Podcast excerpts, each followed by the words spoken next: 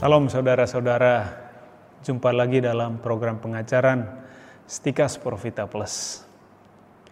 Di tahun 2013 saya sedang berada di kota San Francisco, California, Amerika Serikat. Saya berada di sana untuk mengikuti kursus bahasa Inggris untuk mengisi waktu liburan musim panas di universitas saya di Roma.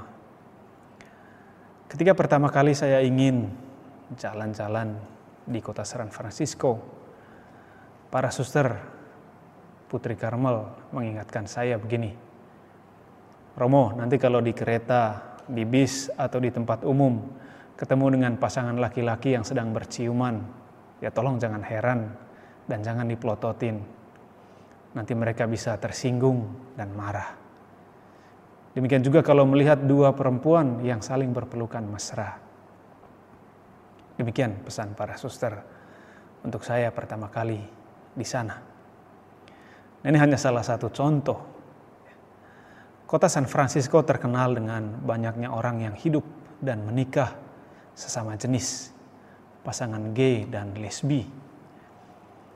Di sana mereka bebas karena memang negara bagian California pada waktu itu sudah melegalkan perkawinan sesama jenis, laki-laki dengan laki-laki perempuan dan perempuan.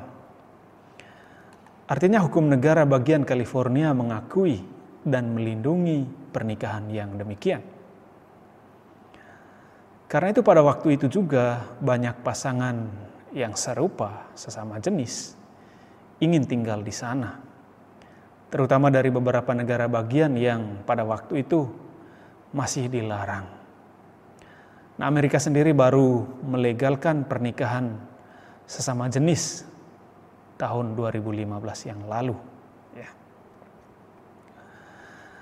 Mungkin sungguh aneh bagi kita orang Indonesia, tetapi itulah kenyataan yang sedang terjadi di dunia kita. Ada banyak negara telah melegalkan perkawinan demikian. Legal berarti sah dan diakui secara resmi sebagai keluarga oleh negara.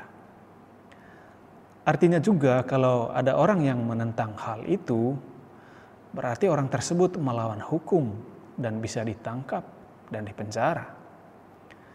Jadi seorang laki-laki memiliki pasangan seorang laki-laki dan dianggap normal dan tidak bertentangan dengan hukum karena hukum telah melegalkan perkawinan yang demikian sah secara hukum. Demikian juga hal yang sama terjadi dengan seorang perempuan yang memiliki pasangan seorang perempuan. Menurut data terakhir yang saya lihat yang dirilis tahun 2019, akhir 2019, ada 30 negara yang sudah melegalkan perkawinan sesama jenis, perkawinan homoseksual. Ya. Nah, saya lihat terakhir ya ada tambahan lagi dua atau tiga negara. Jadi sekarang ini sudah 30 negara yang melegalkan perkawinan atau pernikahan sesama jenis ini. Nah, meskipun beberapa negara telah melegalkan hal itu, ya, bagaimana dengan gereja Katolik? Ya, gereja Katolik dengan tegas bahwa ya, gereja tidak pernah mengakui atau melegalkan hal itu. Sekali lagi gereja Katolik tidak pernah melegalkan perkawinan homoseksual. Tetapi gereja tetap menerima orang-orang yang demikian. Artinya sebagai pribadi yang diciptakan oleh Tuhan, ya, mereka tidak boleh disingkirkan dari kehidupan masyarakat, dari kehidupan gereja. Saya ingat beberapa waktu lalu tersebar di media sebuah foto seorang Romo Filipin sedang menikahkan sepasang pengantin yang kedua-duanya perempuan. Pastor ini memakai baju misa atau kasula seperti seorang Romo yang sedang mempersembahkan misa dalam gereja Katolik. Banyak orang mempertanyakan tentang hal itu. Apakah gereja Katolik merestui perkawinan yang demikian? Apakah seorang pastor dapat menerima pernikahan pasangan sesama jenis? Setelah ditelusuri ternyata pastor tersebut bukanlah berasal dari gereja Katolik, tetapi dari sebuah gereja non-Katolik yang memiliki pakaian misa seperti yang dipakai oleh Romo atau seorang pastor Katolik. Jadi itu bukan dari gereja Katolik, tetapi dari gereja lain.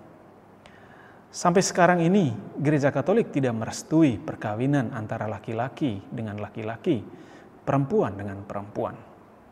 Nah, hukum kita tidak memperkenankan hal itu. Pernikahan yang demikian bukan saja bertentangan dengan hukum gereja, tetapi juga bertentangan dengan maksud pencipta tentang keluarga. Misalnya, dalam bagian awal, ya saya tunjukkan kitab hukum kanonik kita, ya. Di bagian awal yang berbicara tentang hukum perkawinan, di kanon 1055 di sana dikatakan ya perkawinan perjanjian perkawinan dengannya seorang laki-laki dan seorang perempuan. Ya singkat seperti itu. Ya, saya tidak kutip semuanya. Jelas dari hal itu bahwa perkawinan Katolik terjadi antara seorang laki-laki dan seorang perempuan. Ya, kata-kata ini singkat tetapi memiliki makna, ya semua kata memiliki makna dalam hukum gereja. Artinya perkawinan itu ya berasal dari dua jenis ya, yang berbeda. Pernikahan sesama jenis lain bertentangan dengan hukum perkawinan, juga berlawanan dengan inti perkawinan sebagai persekutuan seorang laki-laki dan seorang perempuan. Nah, Argumen dibalik perkawinan sesama jenis sering kali demikian. Hubungan dan pernikahan bagi dua orang yang berjenis kelamin sama adalah hal yang wajar dan normal menurut mereka. Mereka percaya orang yang mengalami kecenderungan ini ya tidak pernah memilih untuk dilahirkan demikian. Lalu pernikahan sesama jenis dan orientasi seksualnya adalah bagian dari hak asasi manusia argumentasinya adalah ya, pernikahan sesama jenis adalah bagian dari hak asasi manusia. Tapi benarkah demikian, saudara-saudara? Kita mencoba melihatnya dari sudut pandang ajaran gereja, selain tadi dari dari hukum gereja, juga dari ajaran gereja, yaitu dari kongregasi ajaran iman. Ya, nah, ini ini ada sebuah buku kecil judulnya Homoseksualitas.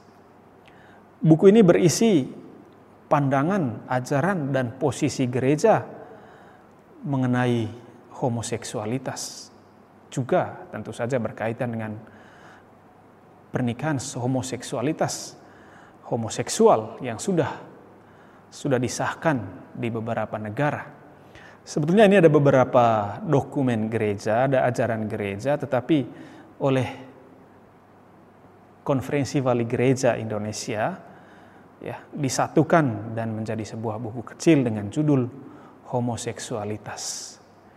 Nah, salah satu uh, ajaran yang dikeluarkan oleh gereja selain katekismus gereja Katolik yang dimuat di sini yaitu dari ajaran kongregasi iman ya, kongregasi ajaran iman yang pada waktu itu dikepalai oleh Eh, Kardinal Ratzinger yang kemudian menjadi Paus Benediktus ke-16. Dokumen ini di ajaran ini ditulis tahun 2003 waktu itu dia belum menjadi paus. Judulnya adalah pertimbangan-pertimbangan sehubungan dengan usul untuk memberikan pengakuan legal kepada hidup bersama orang-orang homoseksual tahun 2003. Nanti kita lihat juga dari Katekismus Gereja Katolik. Nah, menurut dokumen ini, menurut ajaran ini, terhadap hidup bersama dan perkawinan homoseksualitas, negara-negara sesungguhnya mengambil posisi yang berbeda. Kadang-kadang mereka bersikap toleran terhadap gejala ini, yaitu hidup bersama ya homoseksual ini. Ya. Kadang-kadang mereka membela pengakuan legal hidup bersama ini dengan dalil sehubungan dengan hak-hak tertentu juga menghindari diskriminasi terhadap orang-orang yang hidup bersama dengan seorang dari jenis kelamin yang sama. Ada juga yang mengangkat hidup bersama seperti ini pada level perkawinan. Ya, seperti dengan perkawinan biasanya beserta dengan kemungkinan legal untuk mengadopsi anak. Nah, dapat dikatakan bahwa pelegalan terhadap perkawinan sesama jenis lebih merupakan suatu sikap toleransi ya dan menghindari ya diskriminasi terhadap pasangan yang demikian. Nah, dengan kata lain, argumen mendasarnya berkaitan dengan keadilan bagi semua warga. Di mana seseorang menerima apa yang menjadi haknya. Ia berhak hidup dengan siapa saja dan kawin dengan siapa saja, membangun keluarga dengan siapa saja, tanpa peduli jenis kelamin yang sama. Yang penting ada cinta, ada komitmen untuk hidup bersama, lalu menikah. Nah, itu yang diakui oleh beberapa negara. Nah, setiap warga negara menurut pendapat ini berhak menerima keadilan. Karena itu dia memiliki hak juga untuk hidup bersama dengan orang yang dicintainya. Tidak menerima keadilan, yaitu tidak diizinkan nikah dengan pasangan sesama jenis berarti mereka diperlakukan secara diskriminatif. Nah, demi menghindari sikap diskriminatif ini terhadap warga negara inilah ya, yang menjadi argumen dasar mengapa negara-negara tertentu melegalkan pernikahan yang demikian. Jadi dasarnya itu sebetulnya. Gereja Katolik secara tegas menolak perkawinan yang demikian, meskipun ya saya dengar ya, ada beberapa gereja non Katolik sudah approve, menyetujui, melegalkan pernikahan yang demikian. Tetapi gereja Katolik secara tegas menolak dan melihat hal itu sebagai asusila. Tujuan gereja Katolik ya untuk bertahan dalam posisinya adalah untuk menyelamatkan moralitas publik dan untuk menghindari dari orang muda gagasan yang sesat tentang seksualitas dan perkawinan. Maksudnya bagaimana?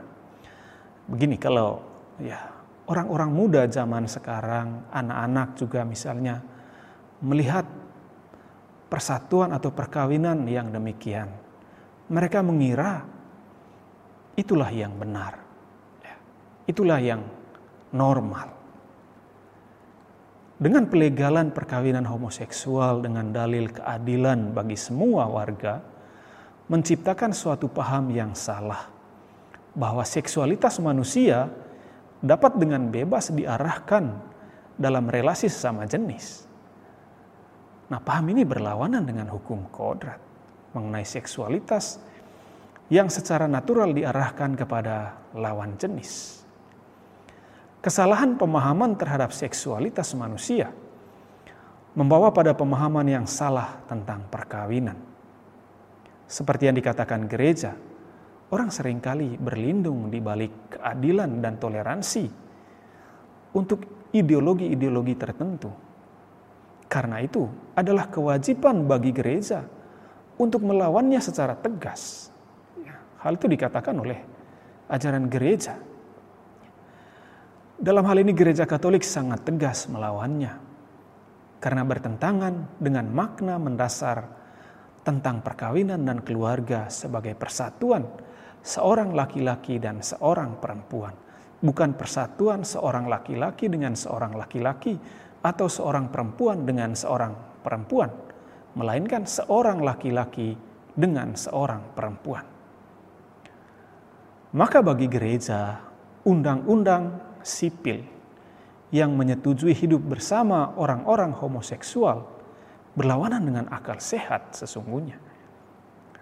Gereja melihat homoseksualitas ya tidak mampu dengan cara memadai berperan dalam prokreasi. Prokreasi artinya kelahiran anak. Nah, kelahiran anak yang dimaksud di sini adalah kelahiran anak secara alamiah sebagai hasil relasi seorang laki-laki dan seorang perempuan. Anak yang lahir dari rahim seorang perempuan, ya. bukan karena bantuan teknologi, Nah, meskipun suatu saat ditemukan cara untuk melahirkan anak dalam pasangan yang demikian, hal itu bertentangan dengan martabat manusia dan tidak dapat diterima. Artinya kalau suatu saat ditemukan teknologi di mana pasangannya dapat melahirkan, ya hal itu pasti bertentangan dengan martabat manusia. Ya karena hal itu tidak berlaku, ya tidak dilakukan dan tidak terjadi secara alamiah. Maka hidup bersama homoseksual sama sekali serba kekurangan dalam dimensi perkawinan yang mengungkapkan bentuk seksualitas manusiawi dan benar. Hubungan seksual adalah manusiawi bila dan sejauh mengungkapkan dan memajukan bantuan timbal balik jenis kelamin dalam perkawinan dan terbuka bagi penerusan kehidupan baru secara natural. Ya. Kemudian kalau kita berbicara dari segi sosial, sesungguhnya perkawinan homoseksual membuat definisi tentang perkawinan dan keluarga berubah secara total. Jika demikian, perkawinan bukan lagi persatuan antara seorang laki-laki dan seorang perempuan. Keterarahannya pada kelahiran anak secara alamiah hancur. Maka prinsip-prinsip hormat, non-diskriminatif tidak dapat diajukan untuk mendukung pengakuan legal hidup bersama dalam perkawinan homoseksual. Argumen diskriminatif, penghormatan, dan keadilan terhadap pribadi lain tidak dapat menjadi alasan, tidak dapat menjadi landasan untuk pelegalan ini. Maka dari segi sosial, pelegalan perkawinan homoseksual membuat tatanan sosial hancur.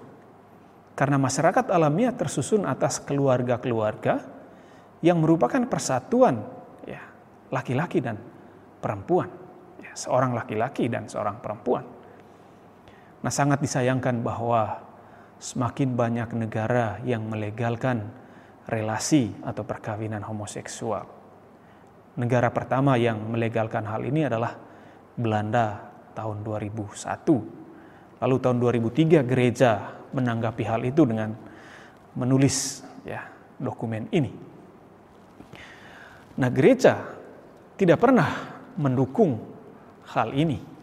Bahkan gereja meminta para politisi Katolik, ya, tugas para politisi Katolik untuk melawannya karena tugas mereka adalah memberi kesaksian tentang kebenaran. Ya. Maka tugas gereja Katolik adalah juga membela ajaran gereja. Ya. Ajaran Katolik sangat jelas dan tegas. Bahkan katekismus gereja Katolik, ya ajaran resmi gereja juga, melihatnya sebagai penyimpangan berat. Mengapa?